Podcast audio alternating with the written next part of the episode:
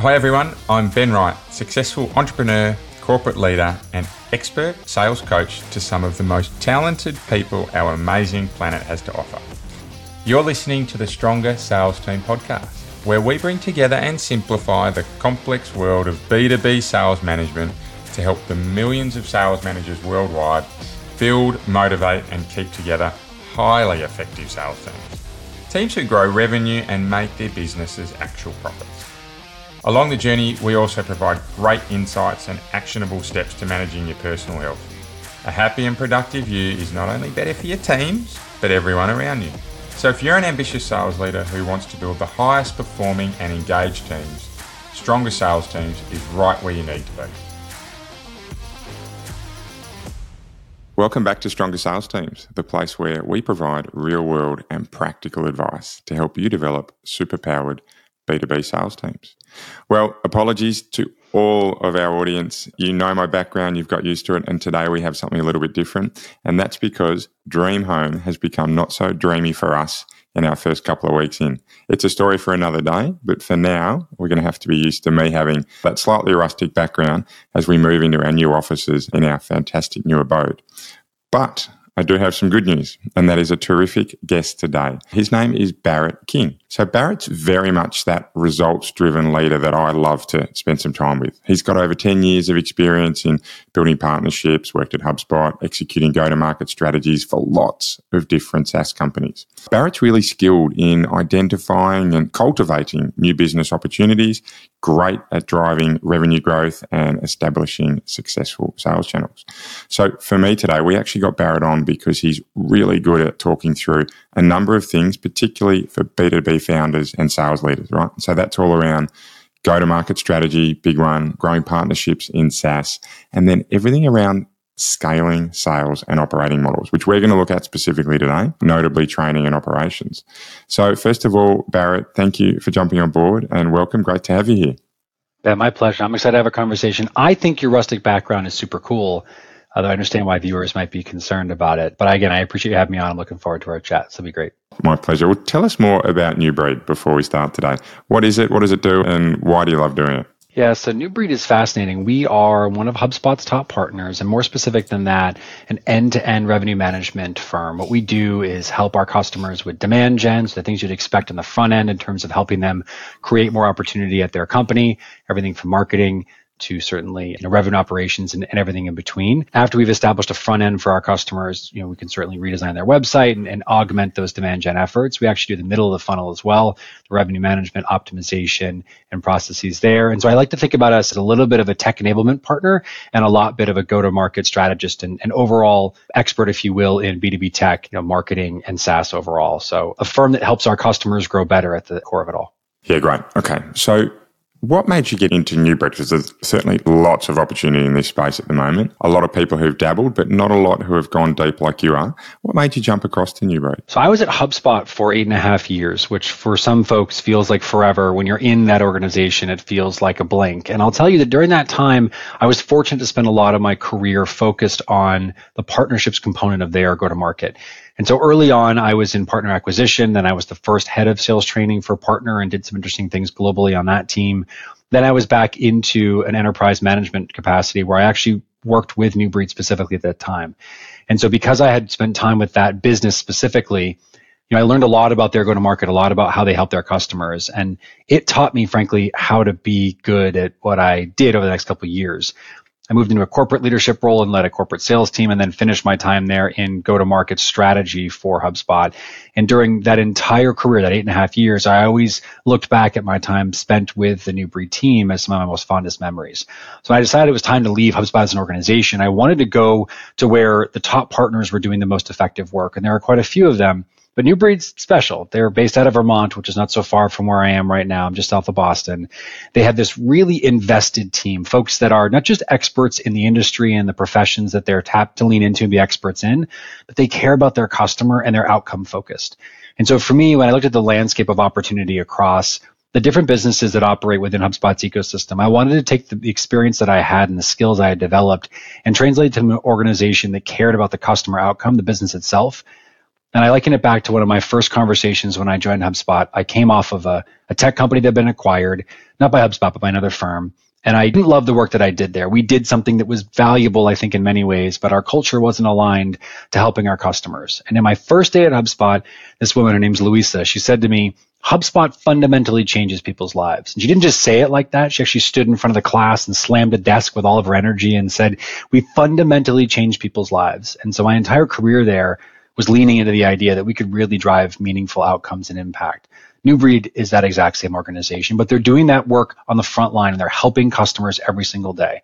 So long-winded speech, but frankly, it's what drives me. It's what excites me. We get to choose what we do for a living, and I choose to work at a company that really cares about certainly each other and their peers, but also the, the work that they do for their customers. We had a chat beforehand as we're getting into today's podcast. And for me, what came across really clearly was that you actually just like creating value for people. And, and it's fantastic if New Breed's one of those companies. HubSpot, you're right, one that changes lives. I've just shameless plug. I think most will know who are listening have just been published on HubSpot 51 tips around social selling. It'll be in the link, as will lots of information to be able to um, find about you, Barrett. But if we just for a moment pivot, because there's lots and lots of talk about SaaS. It's that magical word. Perhaps AI, well, AI certainly has taken over as an even bigger buzzword, but SaaS is one that absolutely is hanging around as well. What does that word mean to you? You've got a fair bit of experience. I think you're pretty well credentialed to talk about it. Yeah, I appreciate that. I actually have been asked that question before. It's nice. For me, SaaS is the if you go back to like call it the 90s if you will late 90s early 2000s internet starting to become a thing and i think very quickly people figured out that they could productize the solutions that were being placed onto this interweb right the internet itself so SaaS in particular is about taking some sort of a solution, a product certainly, right? But it's some sort of a solution that you provide to a customer and making it really scalable. So if I were to simplify the idea of what tech SaaS in particular and this idea of B2B SaaS is, it's about building some sort of a solution in a technology format that enables a specific outcome for a customer, solves a problem, or helps them achieve some sort of a goal. And then productizing that and serving it up at scale to thousands, if not hundreds of thousands, or even potentially millions of customers. When I think about what SaaS has done as it's evolved, it's, it's become a part of something perhaps greater than itself in that organizations no longer just build really good tech that helps the customers that they can impact, but they build ecosystems, another buzzword right now, but they build these surround sounds of value around the customer experience. And so if I think about SaaS at its core, it's solving problems. If I think about SaaS in a modern format, it's building a magnet to start with that problem and then around it develop other opportunities to deliver value to a customer. And so really it's about scalable servicing. It's about scalable value. More important than that, that's perhaps how people make money off of it. Um, I think it's about creating these microcosms of solution, of value, of outcomes for customers. I think I've said that too many times now, but about helping customers achieve those better outcomes through technology that's, you know, again, scalable and impactful. So with the rise of tech, and oh, I tend to agree with you. I think most of what you said, right? Sometimes you have you meet with people and you acknowledge opinions are quite similar, and other times, and I've had some great interviews this year where opinions are, are polar opposites. But for me, when we're talking about tech and providing value out to people, that often means very rapid growth and advancement in your product. And with that comes change. So for me, any change that comes across any type of product or brand you put out there needs to be paired with effective training which is our topic for today. So I'd love to hear your perspectives around training given that heavy involvement you've had in SaaS. And so for me, what does a really effective training program look like for you, Barrett? Yeah, I want to be clear about something before I answer your question. And that's there's a difference between coaching and training. I can't tell you how often folks trying to bring up both sides of that argument and they assume that they're the same. Training is about knowledge transfer coaching is about knowledge enhancement. And I think about training as a function in any organization. There's layers to that. So it's really easy to work under the assumption that a training team, if you will, is a group of individuals that do one thing, but they should actually be layered in their approach. Nowadays, it starts to evolve and look like enablement and other terminology. But on the front end, training is about initial knowledge transfer to get a new hire at an organization, for example, to some sort of a baseline, an agreed upon amount of knowledge, skill, and ability within the organization to start off, if you will, right? To, to give somebody a, a kickoff point in their career. So think about like new hire training, for example. You should have some sort of an agreed upon level of skill that's maybe it's tested or maybe it's framed into and so, for example's sake, we actually at HubSpot, we developed, I can't take credit for this, one of my peers, far smarter than I am, did this. And in concert with myself and the rest of the group, we developed a framework called TAPA, which is theory, application, practice, and assessment. And the reason that that was important is that when you think about training, it's really easy just to say we're going to stand in front of a classroom or a group of individuals on Zoom and we're going to put up some slides and we're going to talk about a bunch of stuff. And at the end of the day, that person's expected to consume all that information and be able to do something with it. We frame training into this idea that it's about theory so, what is the concept we're trying to discuss? Application. How do you use the theory in a real world example? Practice. Now, let's get you and your team members involved and do the work together and give feedback and really develop that core muscle memory around it. And then assessment. Let's make sure that the knowledge that we gave to you stuck and that it's going to be valuable over the course of time. That's the front end. And then I think about training in particular in the kind of midfield, if you will, which is the ongoing development of those skills. Because what I described is a baseline. So call that 1.0, if you will. 2.0 and 3.0 and perhaps 4 or even 5 matter because that's how you build upon those core skills. So it's new skill development, it's new skill knowledge transfer, but it's an additive component from what you gave, call it week, month, or whatever, you know, in the beginning there in terms of timeline um, of training initially. And then at some point, it should transition into ongoing training. Because in that interim component there, there's on the job training, which is we gave you your baseline and now we're going to have you do the work that we're trained you up to do with coaching and feedback and all that ongoing persistent um, you know guardrail and support. But over the long term training should never stop in my opinion. And I, I really firmly believe this. If you look at the best go to market organizations they've got a training function that starts with the baseline as i described knowledge transfer skill development real world application and then some sort of an assessment and then they lean into ongoing training, the cultivation of two and three and 4.0 levels deeper of knowledge and gain over time. And they combine that with ongoing development, not just of those core skills, but the addition of new ones. And so a really simple example to wrap this up kind of at the end here, uh, my statement, is if you think about you're joining it, we'll talk about a SaaS organization. You join an organization, the first thing they do is they say, this is how to sell. They teach you their methodology. Then it is, this is how we sell. That's the kind of secondary component of it. And this is how our best people sell, right? So it's sort of like the components of that wrap up right there. You can do the same thing in terms of product. This is our product. This is how it works. This is how customers get value from it. Now let's show you how to use our product, apply it. Best organizations are doing some sort of project. They're actually using the platform in their, their new hire training. And the third piece is how do you become proficient at it? How do you master the best parts of our solution, not just to be able to speak about it, but actually be able to show our customers value in a sales process over the long term. So training is an ongoing, you know, part and, and really piece of the greater go-to-market strategy in a smart organization. And I'm really passionate about getting that right because it's easy to assume that someone's just going to get coached to excellence, but training is a core part of that as well. There's something in there you said that I'd like to latch on to, and that is around the ongoing nature of training. It's cumulative. So it's not that one time event where we train on how to live a better life. And by the way, aspirationally, Barrett is a man who has undergone fantastic body transformation in the last couple of years. Has lost a huge amount of weight. And uh, Barrett, we don't know each other well, but I'm proud of you for doing that because that's really difficult, right? And I've got no doubt you're proud of yourself. But there's a cumulative impact there, right? It's an understanding about how to lose weight, and then it's an understanding about how to lose weight when you're under stress, and then it's how to lose weight when you have family commitments, right? And your cumulative application of knowledge grows by having a program that's ongoing. For me, there's something else that's really important in that ongoing nature or that cumulative approach to training, and that is the modalities that you use to train. So for you, I suspect we're, we're going to agree, right? I'm going to preempt here around the importance of different learning modalities. What works for you and the teams that you've worked with? You know, it's a good call out because it is diverse. And because people all learn differently, we can assume that there are some base styles, and there are. You can read it if you don't know what I'm talking about, Google it. There's a bunch of really great knowledge out there. But when I think about knowledge transfer and the training aspect of that being how do I take something that we as an organization believe to be important and give it to a new individual or ongoing training, it's important to diversify the way they learn that. So I think about it up front as all different formats. It could be written, it could be verbal, and that's where you see a lot of folks doing decks and they do it. But now what's happening is people are starting to lean into video as a format. And the problem with video is that video doesn't give you anything in return. Human beings were you know, we are biologically engineered, right? We function through feedback. And I mean that in terms of neuroreceptors. Like we literally need to have, like you and I are, a two way street in terms of the way we look at each other and our body language and the tone of our voice and our response. It's actually really hard for people to learn consistently and well through video. But you got to have some format of that. Otherwise, you can't scale.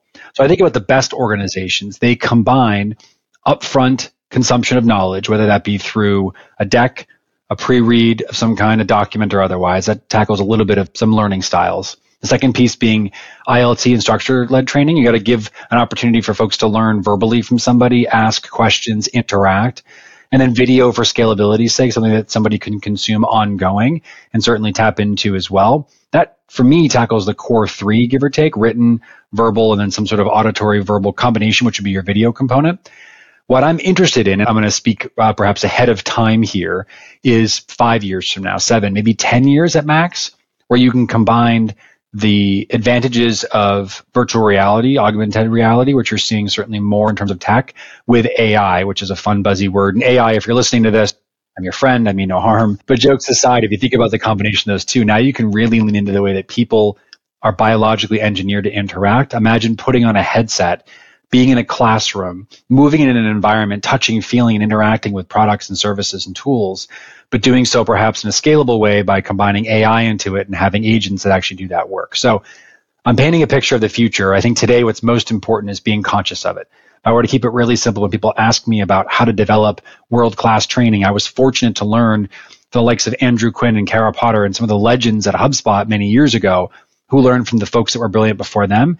We always anchored in this idea of diversity is key. Diversity of type of learning, device, diversity of type of knowledge gain, type of materials, and just being very intentional in terms of peanut butter spread across the board so you can really capture as many individual styles as possible. Couldn't agree more. And in fact, the one I think that is often overlooked is that you're learning by training yourself. So for me, the teams we work with, let's give those better performing people in your team that opportunity to actually teach themselves, get involved in that knowledge transfer so that they can really sharpen their skills. Okay, so we've got a very consistent program that's cumulative and is building week in, week out, month in, month out. We're using a varied number of modalities in our training program. We haven't talked coaching yet. Certainly, heaven forbid we get there because this podcast will go for about three hours. But once we've got that training program in and, and the modalities set for you, how do you see that really effectively transfer across to particularly revenue growth. And we can even then go a step further and actually talk bottom line growth too. Yeah. Consistency and reinforcement. You started to tap into a little bit, Ben, when you were talking about this idea that my top performers should be a part of that. You hear a lot of folks talk about SMEs, subject matter experts tapping in. Those folks are invaluable. Institutional knowledge, I've watched it actually at organizations, is something that should be protected and guarded and paid for. And as much as I could self evangelize and say I was an expert at one point, I still could learn from my peers. I was the number one rep at one point in P Club and fine, but I could still learn from my peers because they had been there longer. They had had a different experience. They'd had you know, that one other objection I had never interacted with. And so when I think about the best way to take what you learn on the front end and what you continue to learn, at least theoretically, throughout your time, you combine that with peers you combine that with people and human interaction, and you create environments where that can be facilitated really easily and effectively through you know peer-to-peer mentors through feedback sessions through um, at hubspot they used to call it film clubs. We do that here at new breed chance to review things that your peers are doing and share and and socialize it. We are inherently social beings. We are you know really I think if I generalize a little bit, meant to feed off of that. And so when you want to drive revenue, top and bottom line impact, that comes from the indoctrination, the, the internalization of these theories, these concepts, which comes from application. And so the more you can listen to your peers, take part in those conversations yourself, and then reflect on them in those sort of three step modality, more effective you're going to be at, at creating something that's concrete and then making it reinforceable. So I think about the front end, I talked about TAPA, theory, application, practice, assessment. Applications where we saw some of the greatest leaps and bounds in terms of knowledge gain. Because we can do theory all day long. That's the stand in front of a room. I used to love it. Big projector behind me and my clicker in my hand, and we'd have a cool deck, and that's all well and good. The practice was valuable in that we started to solidify some of the core components, but the application, Ben, that was where everything really came through. And the application might take time. It might be a week, a month, it could be over years. That's where you saw it solidify into translatable revenue growth. Yeah, yeah, I really like that. In fact, I like those four letters, TAPA. I've written that down, and no doubt you might hear me talk about it again, so I apologize in advance, but I'll have to make sure I reference you. Brian Mueller. I get to interrupt, Ben. It's Brian Mueller. If he ever listens to this, Brian Mueller, M U E L E R, brilliant guy. He's on LinkedIn. You can find him. He's the one who came up with it. And I got to give him credit because he took something we were doing well and productized it. It just, it grew from there. So I got to give him a shout out. Excellent. Well, I, I don't know you, Brian, but thank you very much for that beautiful word. So, LinkedIn, I love trawling there on LinkedIn. I'm absolutely active contributor as you are. And I saw your post the other day start with a great quote, and forgive me, I may not get it 100% right, but went along the lines of be a student of the problem, right? And turn creativity into your ultimate advantage. Tell me, how do we relate that back to training in general from real world application point of view? Yeah, maybe I'm a weirdo. I'm going to use that word here. Maybe I'm a weirdo because I really like learning that much. I had a, a mentor that once said to me, you're either the smartest person in the room, so you're paid the most, or you're not. In which you don't get paid, you make up for a knowledge gain. And then every once in a while, lightning strikes and you get paid a little bit of money, you get a little bit of knowledge, and that's the best kind of place to be, the sweet spot. And I think he struck a chord when he shared that with me because yeah frankly for myself i don't want to work anywhere do any kind of work where i'm not getting both. I want to get paid well for my efforts certainly but i want to learn as i go. When i think about being a student of the problem that means that i never accept status quo. I never accept that i have all the answers. I figured out all the, the ways that we can deliver value or all of the problems we can solve for a customer. So if i think about being a student of it that requires an ongoing interest in learning an ongoing desire to grow my core skills. And so if I go back to that core concept of how do I apply that to training, as a training leader, I should consistently be putting challenges and opportunities in front of my learners so they are having those aha moments and they are growing their knowledge and they can remain a student of the problem. But I should also be equipping them with the skills that are required to think that way. So if you think about some of the worst, you know, B2B SaaS companies, if you will, I won't use names. We can all imagine who they are. I'll generalize. They onboard you through some sort of a training program where they expect you to know some stuff. It's almost like those school, um, early school test programs where you just kind of memorize something and you got through the test and you forgot about it again. We've all done that. We can all relate. At least I see most of you have. But think about that in terms of business. It's the same problem. If I do the opposite and I inspire people, I explain why learning this knowledge makes them better at their job. Yes, sure. And maybe it makes them more money. Okay, good. But how it actually impacts our customers. Now you have this interesting combination of better at my job and I can make more money and I can drive some sort of additional value or proper value to a customer that's interesting. And you, you build this intrinsic reward loop into the way that they learn. Now I inherently want to learn more. And so I seek out those opportunities. And then your job as a training lead is to empower those learners to go and take that knowledge gain and deliver it back to the next set of learners. And those are your team leads and your, you know, SMEs and whatnot that continue to build value for your organization. Because the moment you leave the funnel or you join the organization as a fresh person, you're always going to be behind, laggard to the way that your customers are getting value and your team is selling. But if you can stay in front of it, the best, best way to do that is to you yourself be a student and empower those individuals you're training to do the same. And then again, create that habit loop, that feedback loop where everybody can learn together. Those are the best organizations I've been a part of. Absolutely love that. We started today talking about knowledge transfer, but by the end of our 25 minutes, right, it's a short period of time to get where we have, but it's become really clear that it's not just about delivering training and consuming information, but it's about how you yourself and those around you can grow full circle to be the ones that are delivering that training knowledge, that are giving back once they've taken that information, absorbed it, practiced it, applied it, assessed, and then made their tweaks to actually give it back in an even better version of how they got it themselves. Fantastic. And I think a great point to finish up at today. So, Barrett, thank you very much. That was great. Um, short and punchy, but we covered quite a lot of ground around training. So, please, before you go, can you tell people where they can find you? Clearly, New Breed. Where else can people go to find out more about you or get in touch with you? Yeah, I appreciate that. It was a great conversation. I'm really glad to have come on. You asked great questions, great dialogue. Folks want to get in touch, newbreedrevenue.com. Certainly you can reach out. I run um, some of the revenue team there and, and sort of the offense, if you will. I have some incredible peers. We're glad to help you grow your company.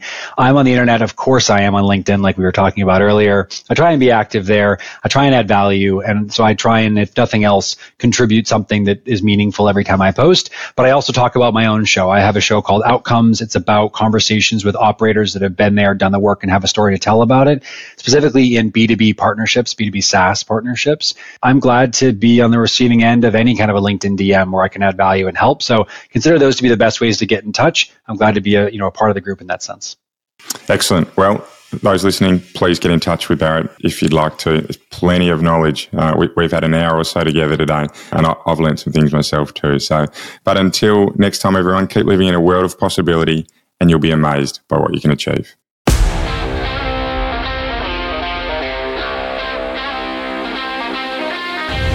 Want to be kept up to date with any of our free materials to help you build the best sales teams possible? Well, the easiest way you can do so is to follow us on your favourite social media channel. We're at Stronger Sales Teams on most of them, and if you DM us Stronger, we'll send you right back some great resources to help you build your superpowered sales team. If you'd like a little more help, please get in touch directly and book a free discovery call with me. I run a limited number of these sessions and they're free for my podcast listeners. I'd love to help you out. Until then, see you next week for another podcast of Stronger Sales Teams.